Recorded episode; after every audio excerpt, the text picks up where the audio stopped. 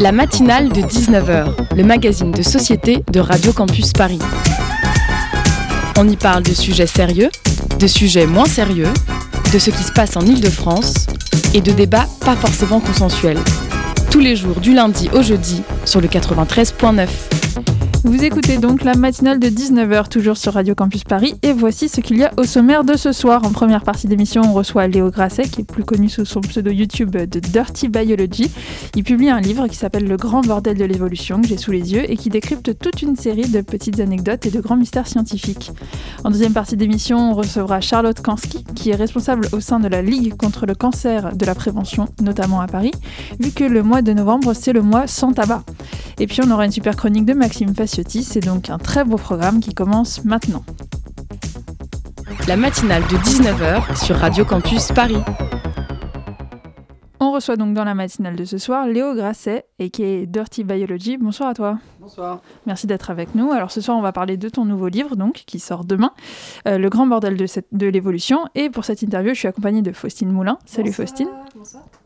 Alors euh, Léo, tu es surtout connu bon, pour tes vidéos de vulgarisation, hein, évidemment, avec une chaîne YouTube qui marche très très bien. Euh, mais tu as quand même un background scientifique, puisque tu as un master de biologie, si je ne me trompe pas, C'est ça. euh, que tu as mis à bon usage donc, sur ta chaîne YouTube. Et tu as aussi publié deux autres livres euh, avant tout ça. Donc déjà, pourquoi est-ce que tu as choisi la vulgarisation et pourquoi sur YouTube? Pourquoi la vulgarisation?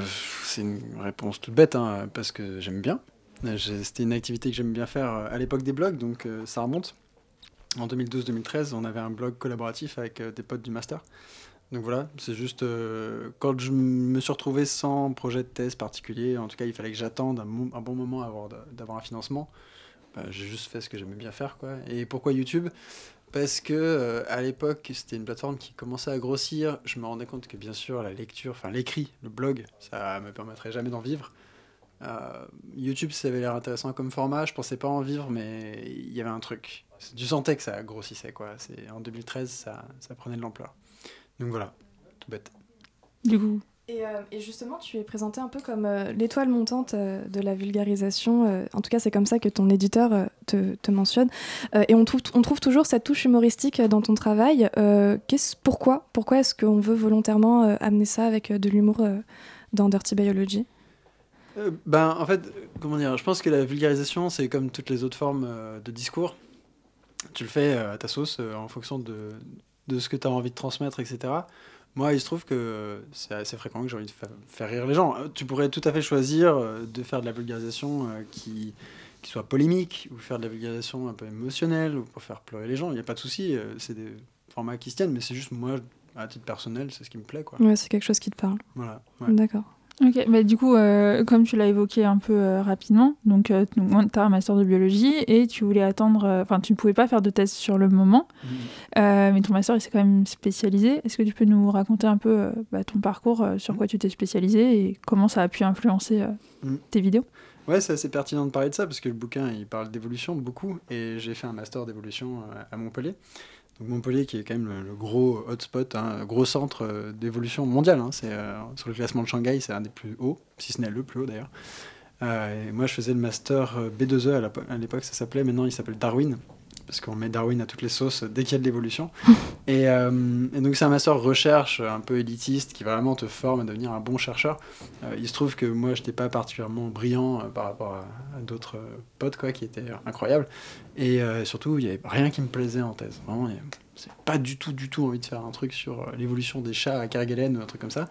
Donc, donc j'ai pris une année sabbatique, entre guillemets sabbatique. hein. C'était un- une sorte de diplôme d'études supérieures universitaires. Donc ça n'a aucune valeur diplômante, mais c'est juste que en gros, tu enchaînes deux stages de six mois et, et euh, tu fais du terrain et c'est chouette. Tu visites différents laboratoires. Et donc euh, ça, ça m'a permis d'avoir une expérience de terrain qui m'a permis de faire de la vulgarisation euh, appliquée à la savane. Donc ça, c'était chouette au Zimbabwe. Et là, en partant de ça, je me suis dit, tiens, peut-être que je vaux un, un petit quelque chose en vulgarisation, surtout que j'ai un éditeur qui m'a validé le truc en me disant, oui, on va publier ton truc. Donc à partir de là, je me suis dit, ah, ok, je vais peut-être aller faire euh, de l'évolution, mais vulgariser plutôt que de la faire dans les labos, quoi. Alors, quand tu dis évolution, tu nous as dit on met un peu Darwin à toutes les sauces. Euh, Est-ce que tu peux peut-être définir pour les gens qui n'y connaissent rien en biologie, qu'est-ce qu'on entend par évolution, à part euh, la grande galerie de l'évolution à Paris quoi? Ok. L'évolution, c'est enfin, la biologie évolutive, c'est la discipline qui s'intéresse à comment les caractères changent au cours des générations et quelles sont en fait les forces qui font que ces caractères changent d'une génération à l'autre et sur des durées qui peuvent aller jusqu'à des millions d'années, ou voilà, des milliards d'années même. Donc c'est vraiment la discipline qui est à la fois, il y a un côté historique, donc on va essayer de regarder comment euh, par exemple, l'œil a évolué depuis le Cambrien, par exemple. Et euh, à la fois, comment euh, aujourd'hui même, par exemple, les animaux s'adaptent aux villes. Qu'est-ce qui se passe avec, je sais pas, le fait qu'on mette du phosphore partout sur la planète? Qu'est-ce qui, comment ça influe sur l'évolution des organismes? Donc c'est vraiment un truc, une, une, discipline qui est hyper riche parce qu'il y a ce côté euh, temporel, mais il y a aussi le côté, il se passe plein de choses, il y a plein de mécanismes intéressants. Voilà. Je trouve que c'est une, discipline très très riche en termes de, intellectuellement parlant. Et euh, justement, dans le prologue, tu présentes la biologie un peu comme une science qui, semble, préférer se concentrer sur des détails, qui laisse un peu de côté les questions euh, renversantes de notre place, concernant notre place dans la galaxie. Et en fait, c'est quelque chose qu'on retrouve assez régulièrement dans, tout ton travail, autant dans tes vidéos que dans, les livres que tu as écrits avant. Euh, est-ce que euh, la biologie, quelque part, c'est pas une façon de, rendre la science un peu moins effrayante, quelque part, moins prise de tête? euh, Enfin, peut-être pas la biologie en elle-même, hmm. mais le fait de la porter, comme tu le fais, de le vulgariser avec humour et de montrer que finalement c'est accessible plus ou moins à tout le monde Ouais, je pense, en fait, il faut différencier deux choses. Il y a, y a vraiment euh, d'un côté la science, celle qui se pratique et qui demande des années d'études, et voilà, c'est dur. Il euh, faut faire des maths, il euh, faut avoir intégré tout un tas de connaissances. Et les concepts, les grandes idées, qui, elles, à mon avis, peuvent être extrêmement accessibles. Je pense que tout le monde peut comprendre voilà, la théorie de la sénescence ou le, le concept de fonction en biologie ou des trucs un peu mindfuck, genre pourquoi est-ce qu'on fait du sexe, des trucs comme ça. Je pense que c'est vraiment accessible à la portée de n'importe qui dès le niveau lycée. quoi. Euh, et c'est un peu, oui, effectivement, le travail de la vulgarisation, c'est de mettre ça euh, dans la tête de tous les gens. En fait, moi, mon, mon projet, entre guillemets, et c'est celui de la vulgarisation en général, je pense, c'est de faire rentrer la science dans la pop culture. C'est faire en sorte que ce soit complètement OK d'avoir une discussion euh, autour d'une bière sur des concepts scientifiques. Parce que c'est c'est vraiment intéressant, et c'est pas juste intéressant en se prenant la tête, c'est vraiment intéressant. Tu peux avoir des débats là-dessus, quoi. C'est des mm. débats super intéressants, enfin vraiment fascinants, quoi. Donc voilà. Et du coup, bah, tu as lancé ta chaîne YouTube en 2014, tu nous l'as raconté un petit peu.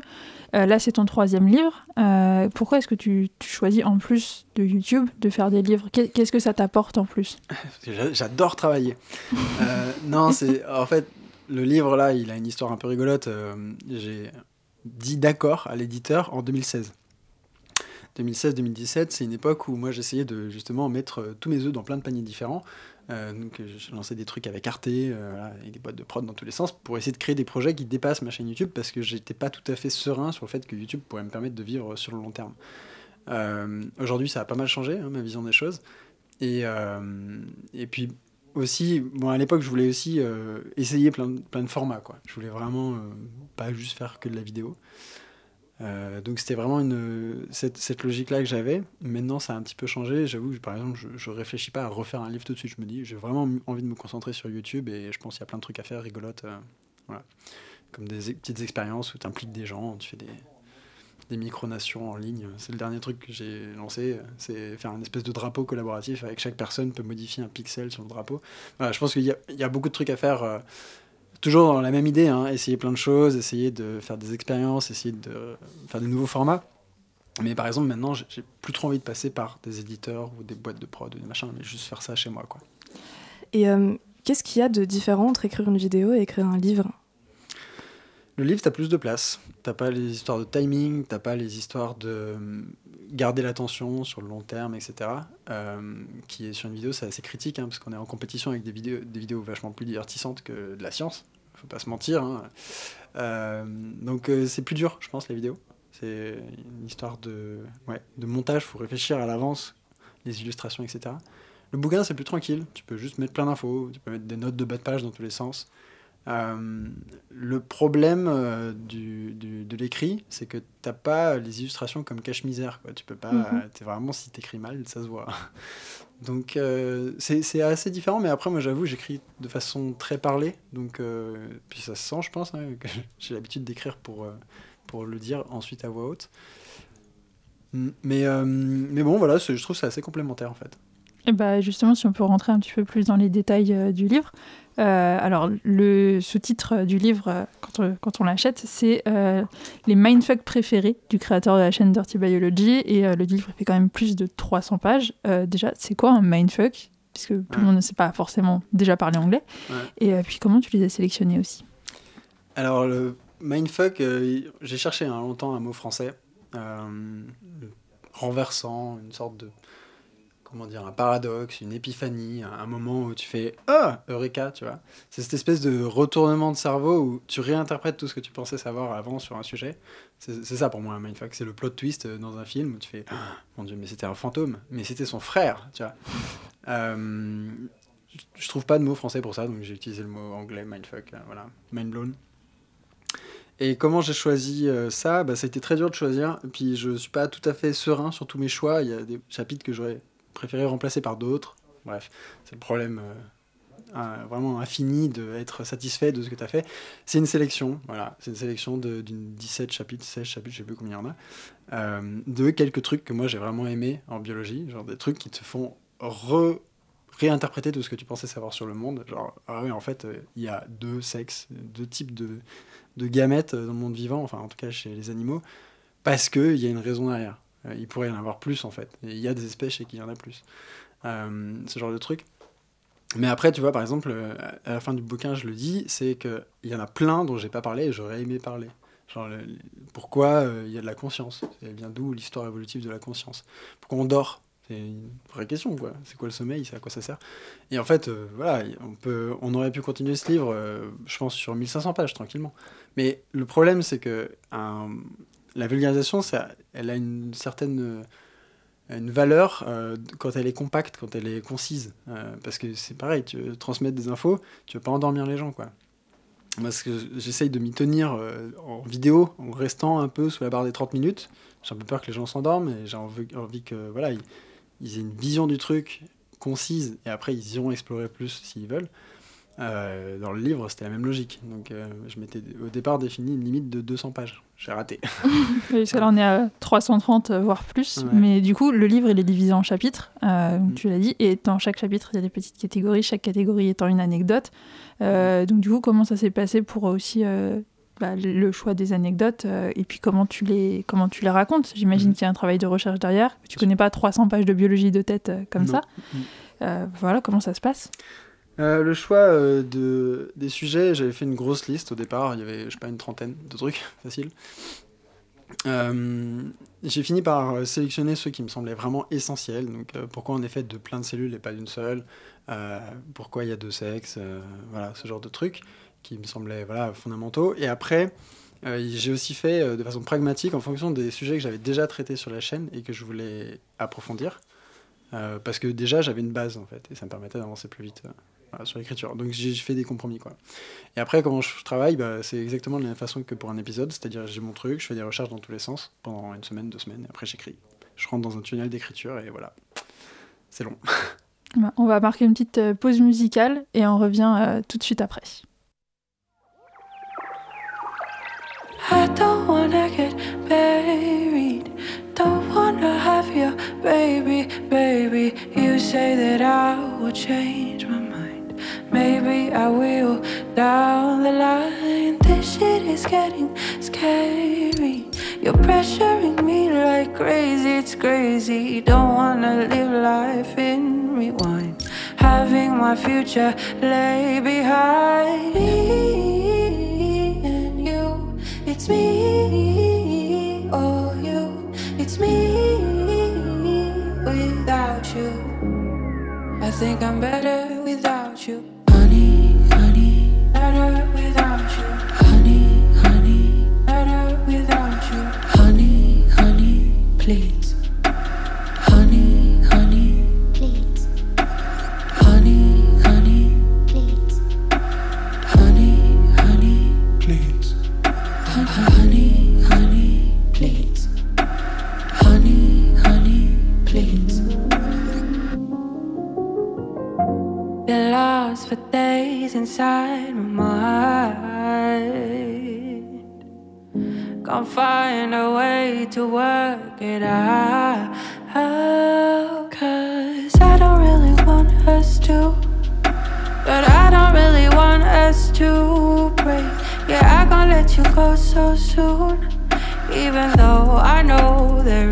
There is no future for you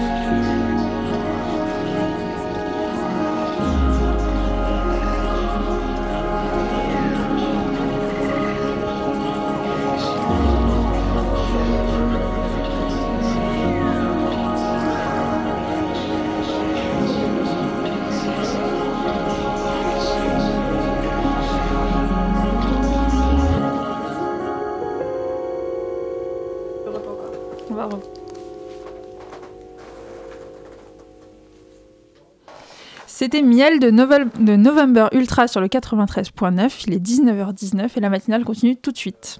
La matinale de 19h sur Radio Campus Paris. On est toujours du coup en compagnie de Léo Grasset sur Radio Campus Paris pour parler de son nouveau livre qui sort demain, Le Grand Bordel de l'Évolution, qui est édité chez Flammarion.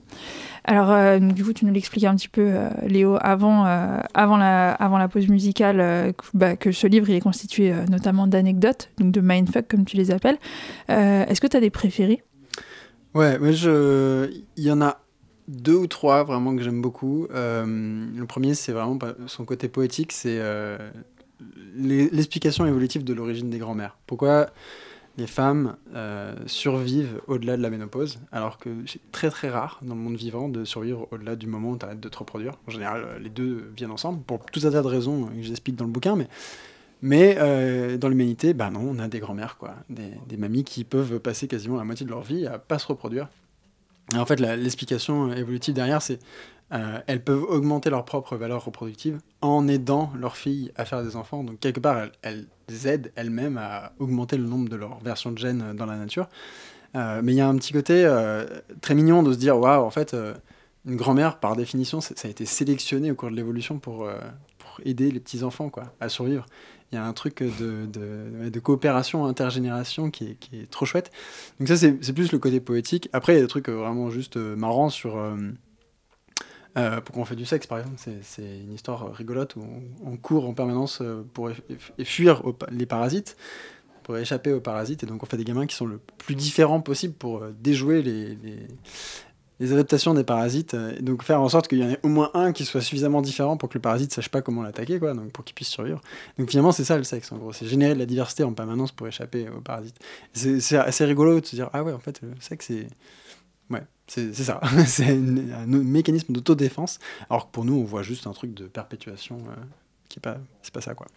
Donc voilà, il y, a- quelques trucs comme ça que j'aime bien. euh, ouais, puis évidemment, l'orgasme féminin, c'est un, de mes sujets euh, que je porte depuis un bout de temps là, mais hum, ouais, le sujet de pourquoi les femmes ont-elles des orgasmes, qui est assez rigolo, assez compliqué à expliquer aussi, assez long. C'est une longue histoire scientifique qui est encore en train de s'écrire. J'aime beaucoup parce que ça raconte plein, plein de trucs, à la fois sur la méthode scientifique, sur euh, la façon de faire de la science aujourd'hui, sur l'histoire de la science, c'est un gros truc de mal en fait avant, de, de mecs, de vieux gars qui euh, du coup euh, privilégiaient certaines hypothèses au détriment d'autres euh, sans aucune justification, juste parce qu'ils portaient leur propre biais. Enfin bref, il y a plein de trucs. Oui, par exemple des maladies féminines, dire que quand les femmes vont mal, ça, ça c'est juste appeler ça l'hystérie. Oui, c'est l'hystérie, ouais, tout à fait. Bah, alors c'est exactement relié à ça. Hein, je pense que toute l'histoire euh, de la sexualité féminine, enfin l'étude de la sexualité féminine a été très fortement influencée par des, trucs victoriens, puis freudiens, puis voilà. Et ça s'est vu notamment dans l'étude du clitoris, quoi. C'est un truc qu'on ne connaissait pas du tout jusqu'à il y a 20 ans, en fait. Euh, les, premières dissections vraiment correctes, euh, c'était en 98, en fait. Donc voilà. Et euh, justement, cette question de, de, la femme dans la, dans, dans la science, euh, autant dans ce qu'on apprend à l'école, en SVT, où c'est quand même euh, très mis de côté, hein, le corps féminin, ou en tout cas très survolé, et de l'autre côté, la présence de femmes dans le milieu scientifique plus professionnel, entre guillemets, ça reste une grande question. Et qu'est-ce que toi, tu, tu, remarquerais à ce propos-là sur les dernières années, depuis que tu fais partie de, de, ce milieu à la fois scientifique et un peu pop culture bah, je pense que ce que je remarque, c'est que ça change, mais doucement, quoi. Ça change. Ah, ça prend son temps quand même. Ouais, ouais. C'est-à-dire que tu, tu, observes, par exemple, en biologie, il y a quand même pas mal de, de meufs par rapport à, euh, à d'autres secteurs, euh, genre l'informatique, j'en sais rien. Euh, et donc, tu vois qu'il y a beaucoup d'étudiants. Enfin, le ratio est quasiment 50-50, je pense, au niveau du doctorat en, en France, en biologie. Hein. et par contre, ce ratio diminue au fur et à mesure que tu avances dans la carrière. Parce que, évidemment, bah, euh, postdoc, puis après avoir un poste, puis après être euh, promu comme directeur de recherche, etc. Il y a plein de trucs qui peuvent t'empêcher de, le devenir. Et là, c'est un peu un tuyau percé à, femmes. Elles disparaissent petit à petit de l'académie pour plein de raisons. À la fois parce que euh, c'est très dur de faire une carrière aussi exigeante que la recherche quand tu dois t'occuper entièrement du gamin des, petits que tu veux faire, et c'est à peu près à cet âge-là. Hein. Le problème, c'est que, en fait, euh, encore aujourd'hui, on est dans une société où c'est quand même principalement les, femmes qui s'occupent des enfants, et les mecs, euh, se la coule douce, tu vois. Et donc, tout le système est, encore pas fait pour que euh, une femme ait autant de chances de, faire la même carrière qu'un homme, quoi, globalement. Mais ça se modifie tranquillement. C'est juste très lent, quoi. C'est une inertie de fou. Et pareil sur l'étude justement de la sexualité féminine et du plaisir et puis des organes génitaux, etc. Ça commence, enfin ça, ça, arrive, il y a des papiers, mais c'est toujours à un rythme très géologique, hein, c'est tranquille. Mmh.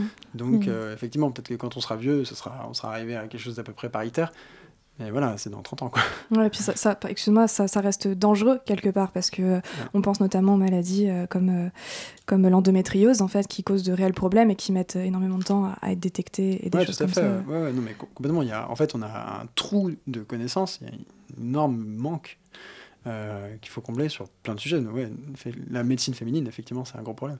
Mais même juste la, perception du plaisir féminin, enfin tout un tas de trucs, même chez les, en fait, sur des sujets aussi neutres que je sais pas, genre les, les, organes génitaux des, des, des, scarabées, tu vois, c'est quand même pas un truc de société intense et tout.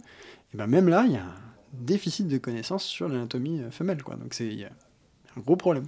Et ce que tu disais sur euh, le fait qu'il y ait 50%, 50 de doctorantes, mm. euh, et, enfin de, de, femmes en thèse en biologie, la biologie, ça reste quand même une niche parce que quand on s'intéresse à ce qu'on appelle les sciences dures Mm. Euh, en fait, les femmes sont extrêmement sous-représentées. Alors Attends, que... Tu veux dire que la biologie, c'est pas une science dure On va se battre, hein on va se Non, battre. justement, la biologie fait ah partie oui, des oui, sciences oui, dures. Pardon.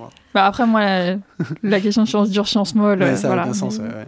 Mais donc, euh, ce qu'on appelle du coup les sciences dures, donc euh, biologie, physique, mathématiques, etc., euh, les femmes restent extrêmement sous-représentées. Et la biologie, c'est la catégorie où il y a le plus de femmes. Ouais, comment ça se fait, selon toi?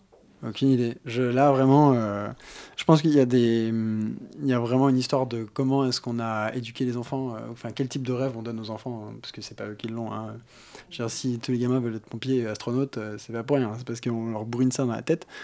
Euh, donc, je sais pas, peut-être qu'il y a ce côté, euh, les filles, on leur dit qu'il faut qu'elles soient douces et à l'écoute de la nature, et qu'elles deviennent vétérinaires, et donc, du coup, elles s'intéressent à la biologie plus que j'en sais rien, moi la mécanique automobile. Quoi. Et je, pense que globalement, c'est une histoire d'éducation très, très, très, très tôt hein, sur les, les, clichés de genre, ce genre de trucs. Et justement, sur la question de l'éducation, alors toi, tu fais de la vulgarisation, tu t'adresses plus dans l'ensemble à des ados, je dirais. Euh, mais... Euh, je dirais que mon audience, elle fait 18-35. Ouais, donc ça reste quand même des personnes qui sont plus âgées. Euh, mais évidemment, la biologie, ça commence très tôt, ça mm, commence mm. à l'école. comment est-ce que ça se passe Enfin, est-ce que tu as une opinion déjà sur euh, comment ça se passe la SVT euh, dans l'éducation nationale et euh, comment est-ce qu'on motive les enfants à s'intéresser aux sciences et à la mhm. bio? Alors moi j'ai une... Enfin, il y a mon expérience personnelle et ce que je sais du système, c'est deux choses différentes. Mon expérience personnelle avec les SVT, c'était un cauchemar. J'ai jamais aimé la bio. Hein. Jusqu'au lycée, j'étais en conflit total avec ma prof. J'ai eu des notes horribles. Enfin bref, c'est un, miracle que j'ai fait ça en études après. Et, euh, après, je, sais que ça évolue pas mal, qu'ils font pas mal d'efforts et tout, même dans les, bouquins scolaires, etc. Ils essayent d'avancer un petit peu sur ces questions-là, mais pareil, je pense que ça évolue très lentement. Euh, et puis, je ne sais pas si euh, de toute façon, la, la science, faut uniquement attendre qu'elle soit enseignée et transmise par l'éducation nationale. Tu vois. Moi, je, considère que, encore une fois, ces questions-là devraient être euh, du débat euh, public en dehors de l'éducation. En fait, ça devrait juste un, truc. Tu, tu vas euh, lire, je sais pas moi, la biographie d'un cinéaste. Tu, tu, tu te dis ça peut être intéressant en dehors de l'école. Tu vas dire tiens je vais lire la bio d'un mec, ça va être cool. Et eh bien pourquoi on se dirait pas je vais me lire euh, la bio d'un scientifique ou je vais me lire un truc sur des concepts scientifiques. Pour moi ça doit être, en fait ça doit vraiment faire partie de l'ensemble du débat en dehors des écoles aussi. Donc euh, c'est pour ça que la vulgarisation me semble aussi importante, c'est que euh, la médiation scientifique, enfin tout le taf de tous les gens qui font en sorte qu'il y ait de la science partout, c'est c'est parce que c'est comme ça, tu, tu sais que c'est plus cantonné au domaine chiant euh, de quand tu rentres à l'école et que c'est des devoirs et que c'est une contrainte, etc.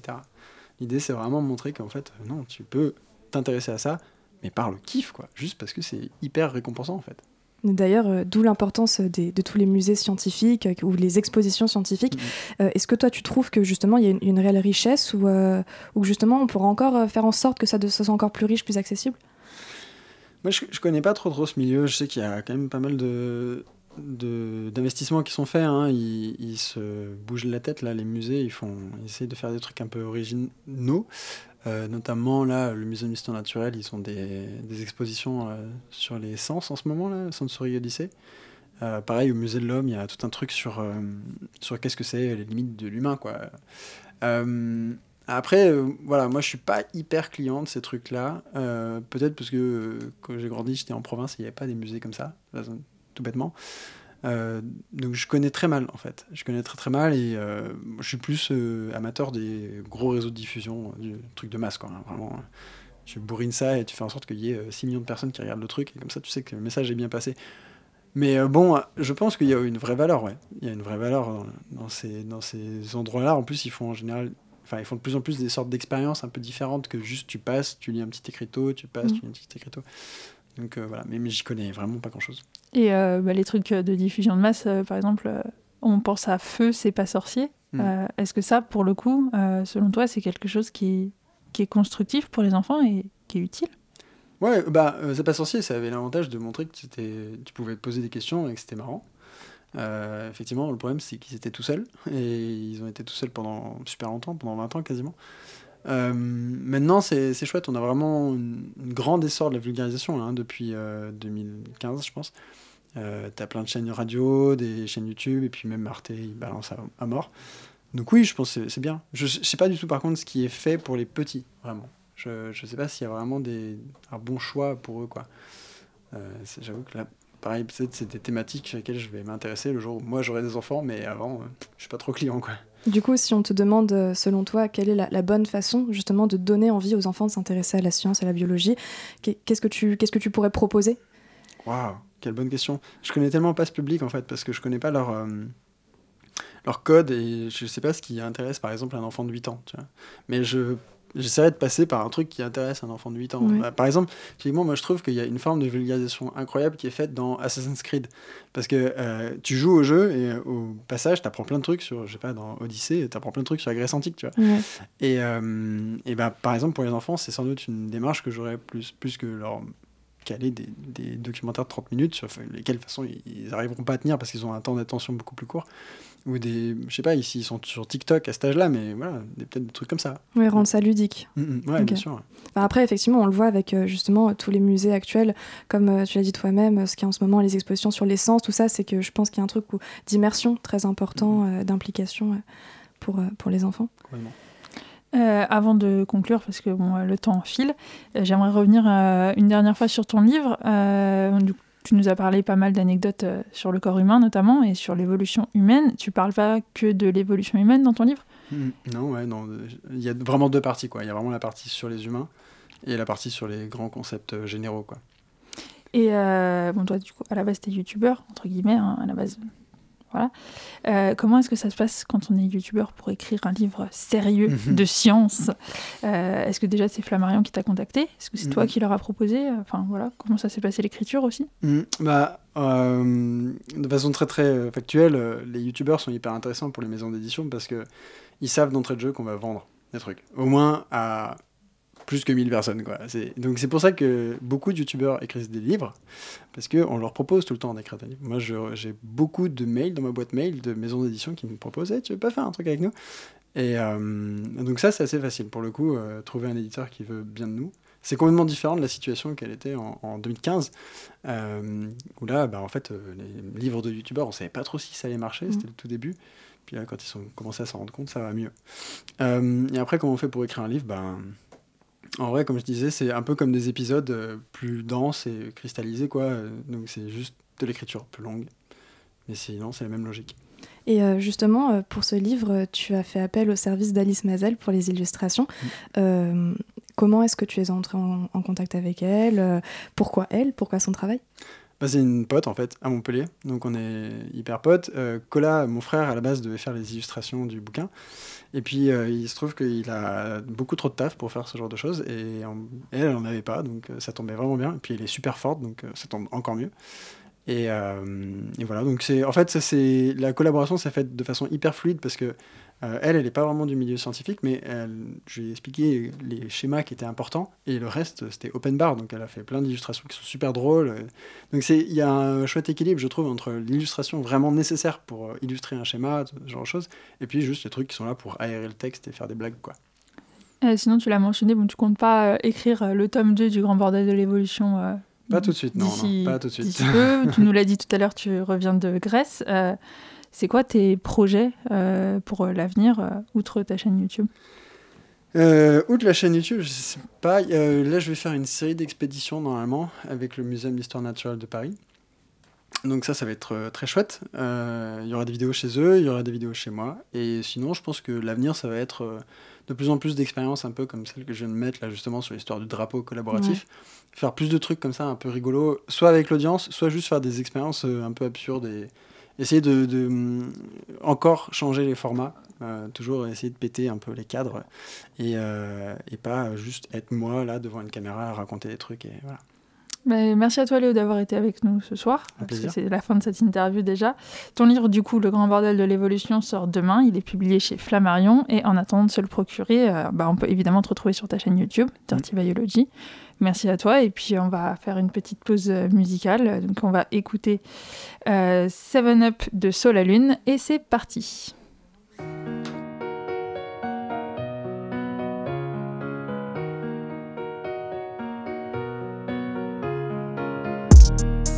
H m'a dit level up, je l'ai fait sous vodka, je l'ai fait sous 7 up. Comme si elle était maudite ma vie. Je vais rien faire à part fumer ma Y'a rien à faire, je vais m'isoler. Dans ma boîte à secret j'ai mis le roi. Qu'elle a pas l'air à passer la vie. Je l'ai tord de ouf, en plus je suis matinal. H m'a dit level up, je fait sous vodka, je l'ai fait sous 7 up Comme si elle était maudite ma vie. Je vais rien faire à part fumer ma dope. Y'a rien à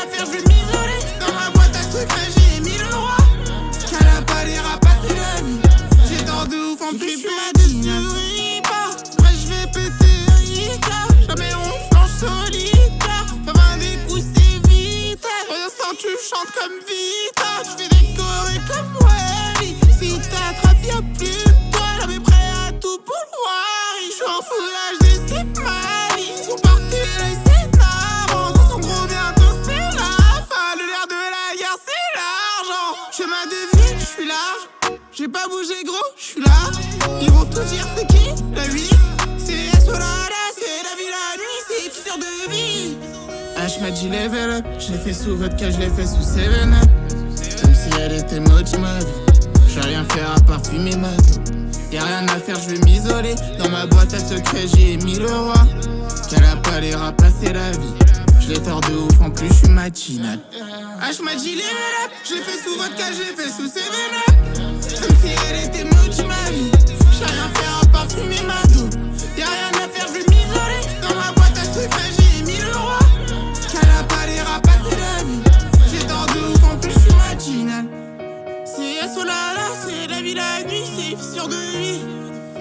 J'ai grandi maintenant quand je suis dans la vie, j'ai pas coffré dans le jean.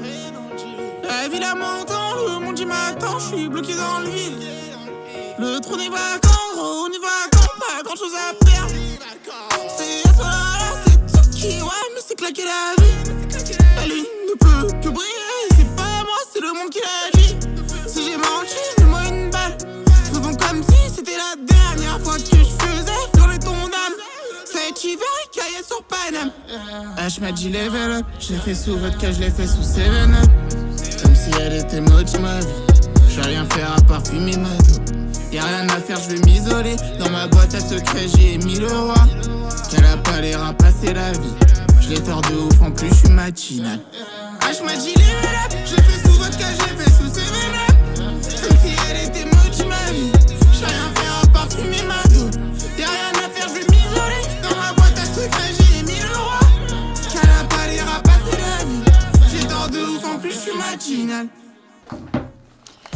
Le zoom dans la. C'était 7-Up de Solalune. Il est 19h passé de 38 minutes sur Radio Campus Paris. Vous écoutez tout de suite la matinale et tout de suite c'est le Zoom. Le zoom dans la matinale de 19h. Alors ce soir dans le Zoom, on reçoit Charlotte Kansky, responsable prévention au comité de la Ligue contre le cancer. Bonsoir à vous. Bonsoir. Alors vous êtes avec nous pour parler du mois sans, tabac qui a commencé hier et euh, ça, va être avec Emmanuel Alavoine. Bonsoir Emmanuel. Bonsoir. Alors, donc du coup, euh, nous sommes le 2 novembre et le mois sans tabac est lancé. Là, vous m'entendez? Alors, du coup, nous sommes le 2 novembre. euh, le, le mois sans tabac est lancé et plus de 90 000 participants se sont inscrits à l'édition 2021. Alors, la Ligue contre le cancer s'engage dans la lutte contre le tabagisme, qui est la principale cause euh, du, cancer. Chaque année en France, le tabac tue plus de 75 000 personnes, dont 45 000 d'un cancer. Est-ce que vous pouvez nous rappeler un peu les, les conséquences du tabagisme sur le corps, les, les effets que ça a Alors, le tabac, effectivement, vous l'avez rappelé, euh, euh, tue 75 000 personnes, donc 45 000 par cancer. Cancer du poumon, essentiellement, mais tous les cancers des voies aérodigestives. Euh, Il y a des cancers au niveau de la gorge, au niveau de la langue, des cancers... qui sont aussi euh, cancers du sein, qui sont euh, liés euh, au tabagisme, des cancers de la vessie également. Donc il y a beaucoup de cancers qui sont liés euh, au tabac. Et puis il y a toutes les maladies cardiovasculaires, donc beaucoup de, maladies. Et c'est la première cause de mortalité évitable en France. Donc le tabac est vraiment un tueur. On voit que c'est vraiment un fléau et justement cette année, un de vos objectifs est entre autres de prévenir le tabagisme chez les jeunes, notamment en vous engageant pour la généralisation de l'interdiction de fumer à proximité des plus de 60 000 euh, établissements scolaires en France. Donc comment, comment ça se passe? Comment vous, vous- parvenez à vous engager dans ça? Alors, la Ligue développe les espaces sans tabac depuis 2012. L'idée, en fait, c'est de dénormaliser le tabagisme. C'est de faire en sorte, en fait, que l'acte de fumer ne soit pas considéré comme un acte normal de la vie courante. Et donc, c'est un signal fort, notamment au- au- auprès des enfants, de leur dire, voilà, c'est pas, c'est pas parce qu'on voit des adultes fumer que euh, c'est normal de fumer et qu'il faut commencer à fumer. Il y a chaque année 200 000 jeunes qui commencent à fumer, des ados, euh, des, des jeunes qui commencent à fumer. Donc, euh, nous, ce qu'on souhaite justement, c'est de parvenir en 2030 à une génération sans tabac, donc euh, une génération où il y aurait moins de 5% de jeunes qui, fumeraient. Donc c'est notre objectif et ça passe par cette dénormalisation, le fait de ne pas vous, rentrer dans la tête dès l'enfance que euh, c'est normal de fumer et que c'est un rituel pour passer à l'âge adulte. Donc ça passe par la mise en place de ces espaces sans tabac, notamment devant les écoles, mais ça pourra être aussi devant euh, des lieux qui accueillent des enfants, comme des équipements sportifs. Mais en tout cas, c'est vrai que devant les écoles, on souhaite le généraliser, puisqu'on se rend compte qu'il y a une bonne acceptabilité de la population. On a fait des enquêtes et il y a près de 90% des personnes qui sont favorables, parce que tout le monde comprend que euh, bah, on n'a pas envie que nos jeunes commencent à fumer. C'est ça, oui. Et euh, justement, aujourd'hui, quelques villes qui, euh, qui se mettent à, créer ces espaces sans tabac mais c'est pas, c'est loin d'être généralisé. Donc aujourd'hui, on en est où en, termes de quels sont les lieux qui sont qui sont sans tabac aujourd'hui, dans quelle dans quelle ville et surtout quelles sont les sanctions qui sont prises euh, aujourd'hui? Alors actuellement, il y a 4000 espaces sans tabac mis en place euh, par la Ligue dans toute la France. Alors 4000, euh, ça paraît beaucoup et en même temps peu vu euh, le nombre d'écoles. Vous le rappeliez, il y a 60 000 écoles en France. Euh, devant les écoles, alors à Paris par exemple, moi donc je suis du comité de Paris, on a quelques arrondissements qui ont mis en place des espaces sans tabac devant des écoles, notamment dans le 15e, dans Paris Centre. Et euh, voilà, donc on, on, essaie vraiment de développer, mais c'est vrai que l'idée c'est vraiment de le généraliser, puisqu'on s'est rendu compte qu'il y avait vraiment une très bonne acceptabilité des parents de la population en général. Et ça nous paraît être une, une mesure importante pour limiter l'entrée des jeunes dans le tabagisme. Il y a 20 ans, en fait, on faisait la même chose sur euh, les entreprises sans tabac ou les restaurants sans tabac. Et à l'époque, on nous disait c'est liberticide, euh, voilà, on empêche les fumeurs de fumer. Et en fait, quand ça a été mis en place avec le décret Bertrand en 2006, même les fumeurs ensuite remerciaient euh, bah, le, le, les, institutions d'avoir mis en place cette interdiction. Donc en fait, il y a un, une évolution dans la société et on se rend compte qu'il y a des mesures qui sont de plus en plus acceptables et donc, nous, on essaie de, faire un peu baromètre, de voir euh, où en est la, la population euh, au niveau de, cette acceptabilité. Et là, on a vraiment le sentiment que bah, ça, devient normal, en fait, ça devrait être normal de ne pas fumer devant les écoles à proximité des enfants. C'est ça, et surtout quand on voit qu'aujourd'hui, il y a plus de, plus de 4, 4 adolescents sur 5, enfin 4 personnes sur 5 qui ont commencé de fumer, à fumer avant l'âge de 18 ans. L'âge moyen, c'est 14 ans, oui. ce qui est très jeune. Oui. Et c'est vrai que bah, quand on est jeune, il y a tout le contexte social. Donc si on, en, si on enlève ça aux jeunes, si on enlève cet espace de fumeurs devant les, les établissements scolaires, ça peut, ça peut vraiment ralentir justement ce processus. Et c'est tout ce que vous disiez, la génération sans tabac dès 2030. Donc là, c'est tout l'objectif. Et euh, donc euh, pour aborder aussi les effets du tabagisme, vous avez aussi organisé un escape game, escape tabac, euh, donc pour arrêter de fumer. Euh, vous avez organisé ça aussi à la Cité de la Santé, aux portes de la Villette à, à Paris. Pouvez nous en parler un petit peu? Oui, en fait, euh, en 2018, donc dans le cadre du mois sans tabac, on a créé un escape game justement à l'attention des jeunes. On a essayé de créer un outil euh, qui soit ludique et pédagogique, et on sait que les escape games, ça fonctionne bien. Et euh, en fait, le concept nous paraissait proche du mois sans tabac, qui est d'essayer d'arrêter de fumer pendant un mois. Donc là, on a 45 minutes pour essayer d'aider Justine à arrêter de fumer. On va marquer une petite pause musicale. On va écouter Para des Pensar de Niterói.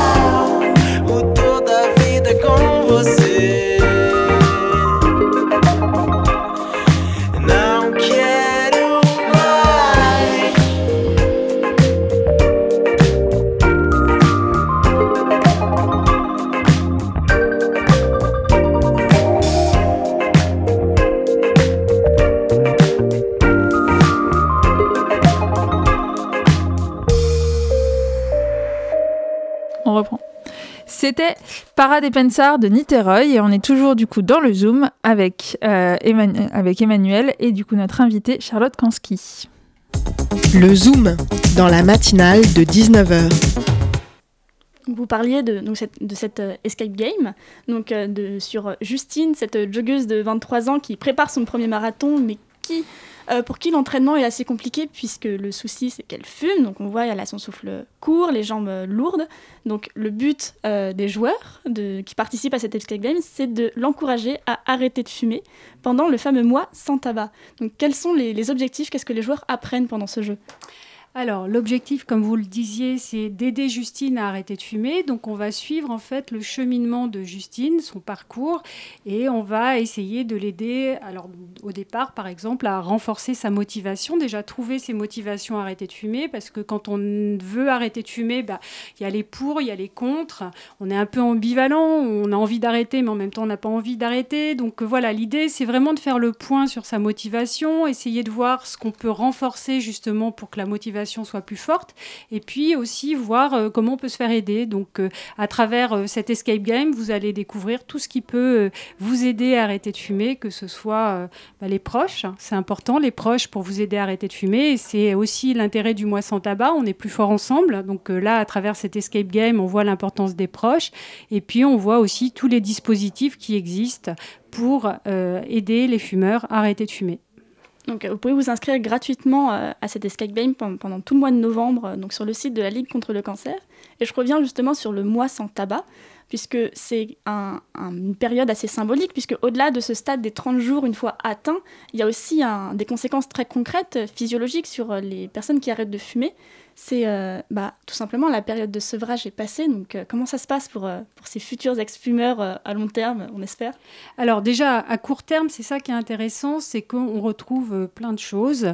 Déjà, au bout de 24 heures, on n'a plus de monoxyde de carbone dans l'organisme. Le monoxyde de carbone, c'est le gaz qui prend la place de l'oxygène dans le sang et qu'on inhale quand on fume, hein, puisque c'est contenu dans la fumée de cigarette. Donc ça, par exemple, au bout de 24 heures, vous n'en avez plus dans l'organisme. Donc Justine, au bout de 24 heures, elle va déjà courir beaucoup mieux. Donc un fumeur, il va se rendre compte très rapidement qu'il court mieux ou qu'il a plus de souffle. Vous retrouvez le goût, l'odorat, vous avez une plus belle peau, vous avez euh, les dents qui ne jaunissent plus, les cheveux qui ne sentent plus le tabac. Enfin voilà, il y a plein d'effets positifs à court terme. Et puis bien sûr, sur le long terme, eh bien, les risques euh, de développer euh, certaines maladies euh, diminuent, voire disparaissent au bout d'un certain nombre d'années. Donc en fait, on n'a que des bénéfices euh, voilà, pour la santé à arrêter de fumer. Donc il faut, faut, vraiment, euh, faut, faut vraiment encourager les personnes qui veulent arrêter de fumer à continuer à persévérer.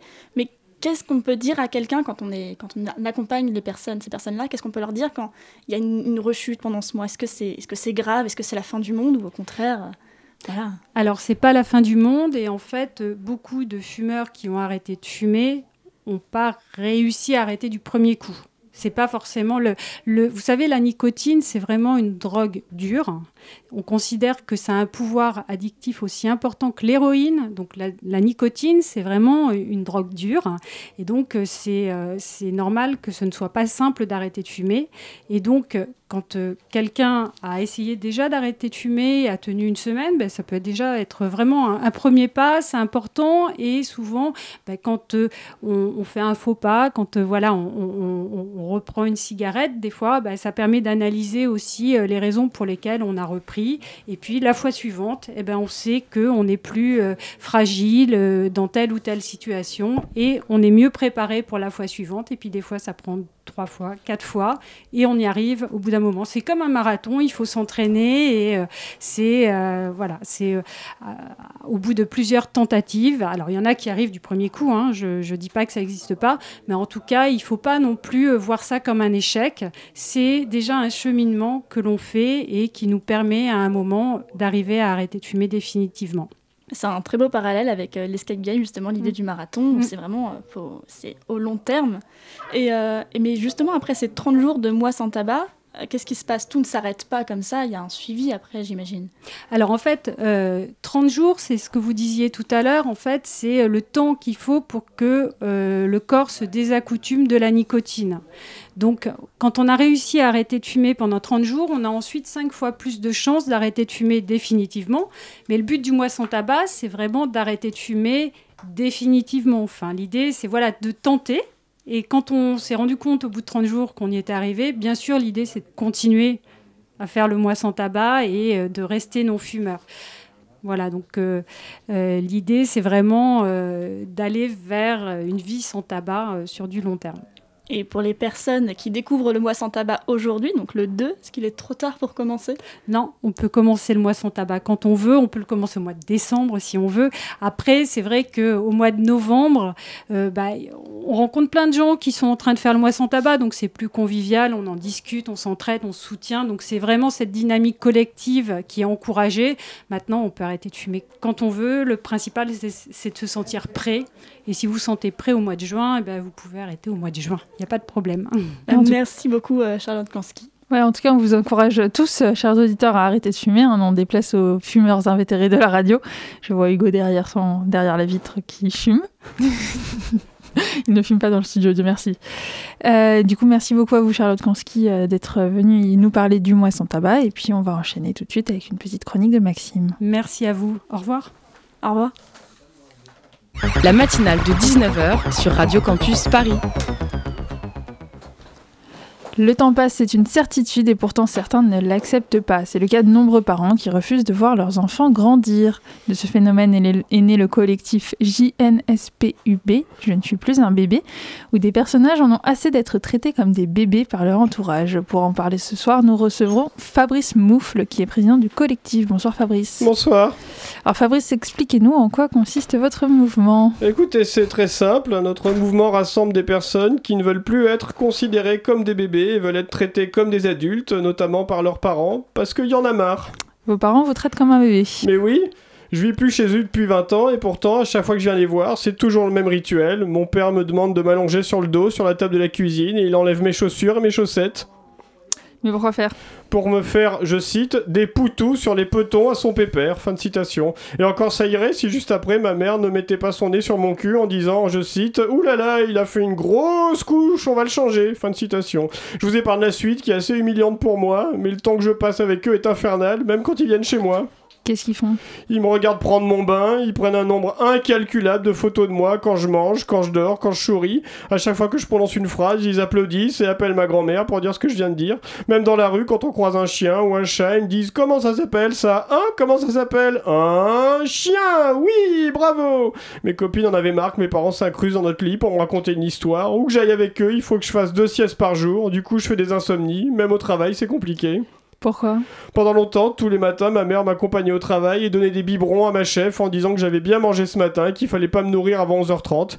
Le soir, elle venait me chercher à 4h et elle me mettait dans un parc, dans un bac à sable. J'ai perdu beaucoup d'emplois à cause de ça, mais euh, c'est pas les seuls à me traiter comme un bébé. Ah bon, il y en a d'autres euh, qui vous traitent comme un bébé? Mais oui, l'autre soir, j'étais dans un bar avec des potes, j'ai demandé une pinte, la serveuse m'a dit non, non, non, non, non, non, non, c'est pas pour les petits bébés ça, on va finir son biberon et on va aller au dodo. Du coup, je bouffe que du lait en poudre et des blédinas, même mon banquier Votre banquier Mais oui, j'ai pris rendez-vous pour un prêt immobilier, il s'est mis à m'embrasser le ventre en me disant on veut des sous-sous, on veut plein de sous-sous, on veut un taux à 1,14%, oh Oh, on fait des risettes Brrr, Oh oui, ça fait plaisir après 1,14% sur 25 ans. Oh, il est pas content. Ah bah oui, sur 25 ans, sur 20 ans, ça ferait des trop grosses vilaines mensualités pour un tout petit bébé. Brrr. Et on n'a pas parlé de l'assurance crédit. J'ai une grosse surprise pour l'assurance crédit. Bref, c'est l'enfer.